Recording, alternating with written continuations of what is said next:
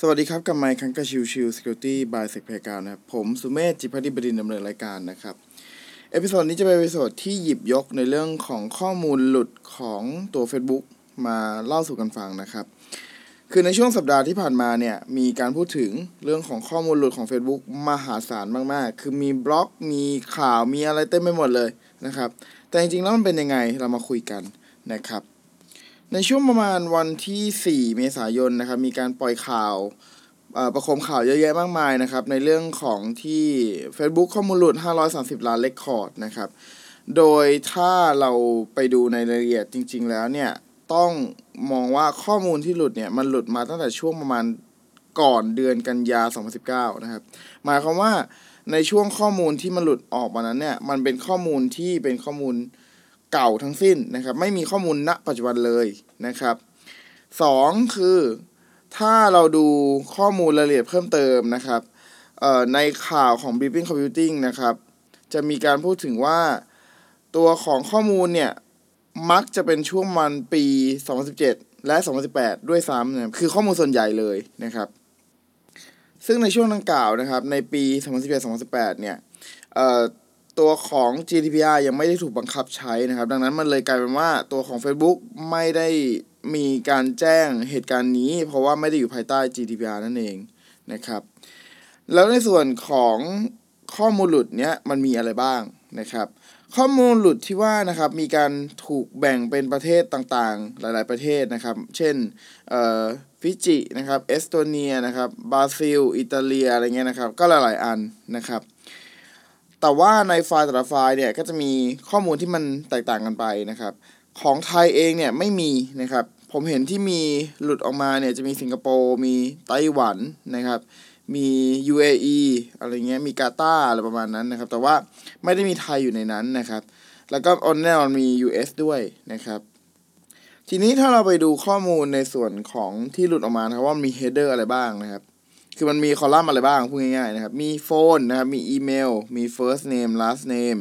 มี gender นะครับ มี date register birthday location นู่นนี่นั่นนะครับ แต่ไม่มีในเรื่องของ password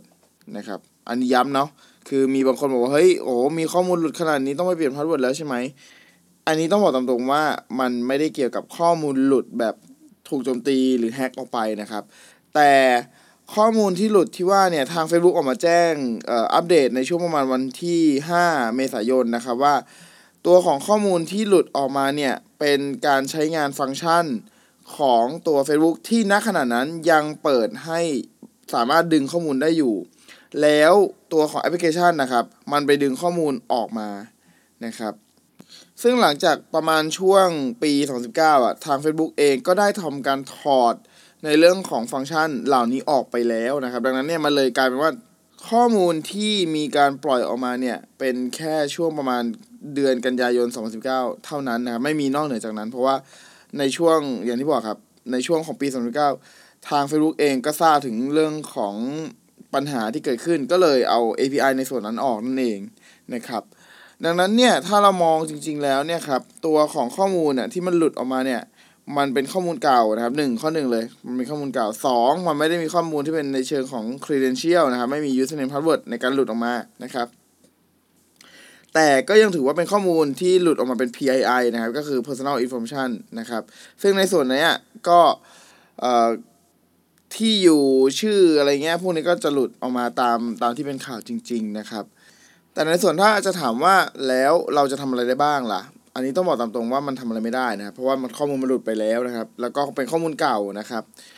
แล้วก็ข้อมูลไม่ได้เกี่ยวกับ credential ซะทีเดียวนะครับ แต่ว่าหากเป็นไปได้นะครับ ก็ยังคงเน้นย้ำเสมอนะครับ ให้ทำการติดตั้งตัวเรื่องของ two factor authentication นะครับ ให้มีการใช้งานการเข้าตัวของ account นะครับ นอกเหนือจากของตัว username password แล้วยังต้องส่ง SMS มาด้วย หรือว่าต้องมีส่ง OTP มาทาง อีเมลหรืออะไรเงี้ยนะครับ ก็แล้วแต่เลยว่าจะเลือกจะสะดวกทางไหนนะครับ แต่ว่าอย่างน้อยสุดเนี่ย ขอให้ enable ตัว two factor authentication เถอะเพื่อจะให้ account ของเรามีความปลอดภัยมากขึ้นนะครับ โอเค episode นี้ฝากไว้เท่านี้นะครับ ขอบคุณทุกทุกท่านที่เข้ามาติดตามแล้วพบกันใหม่สำหรับวันนี้ลากันไปก่อน สวัสดีครับ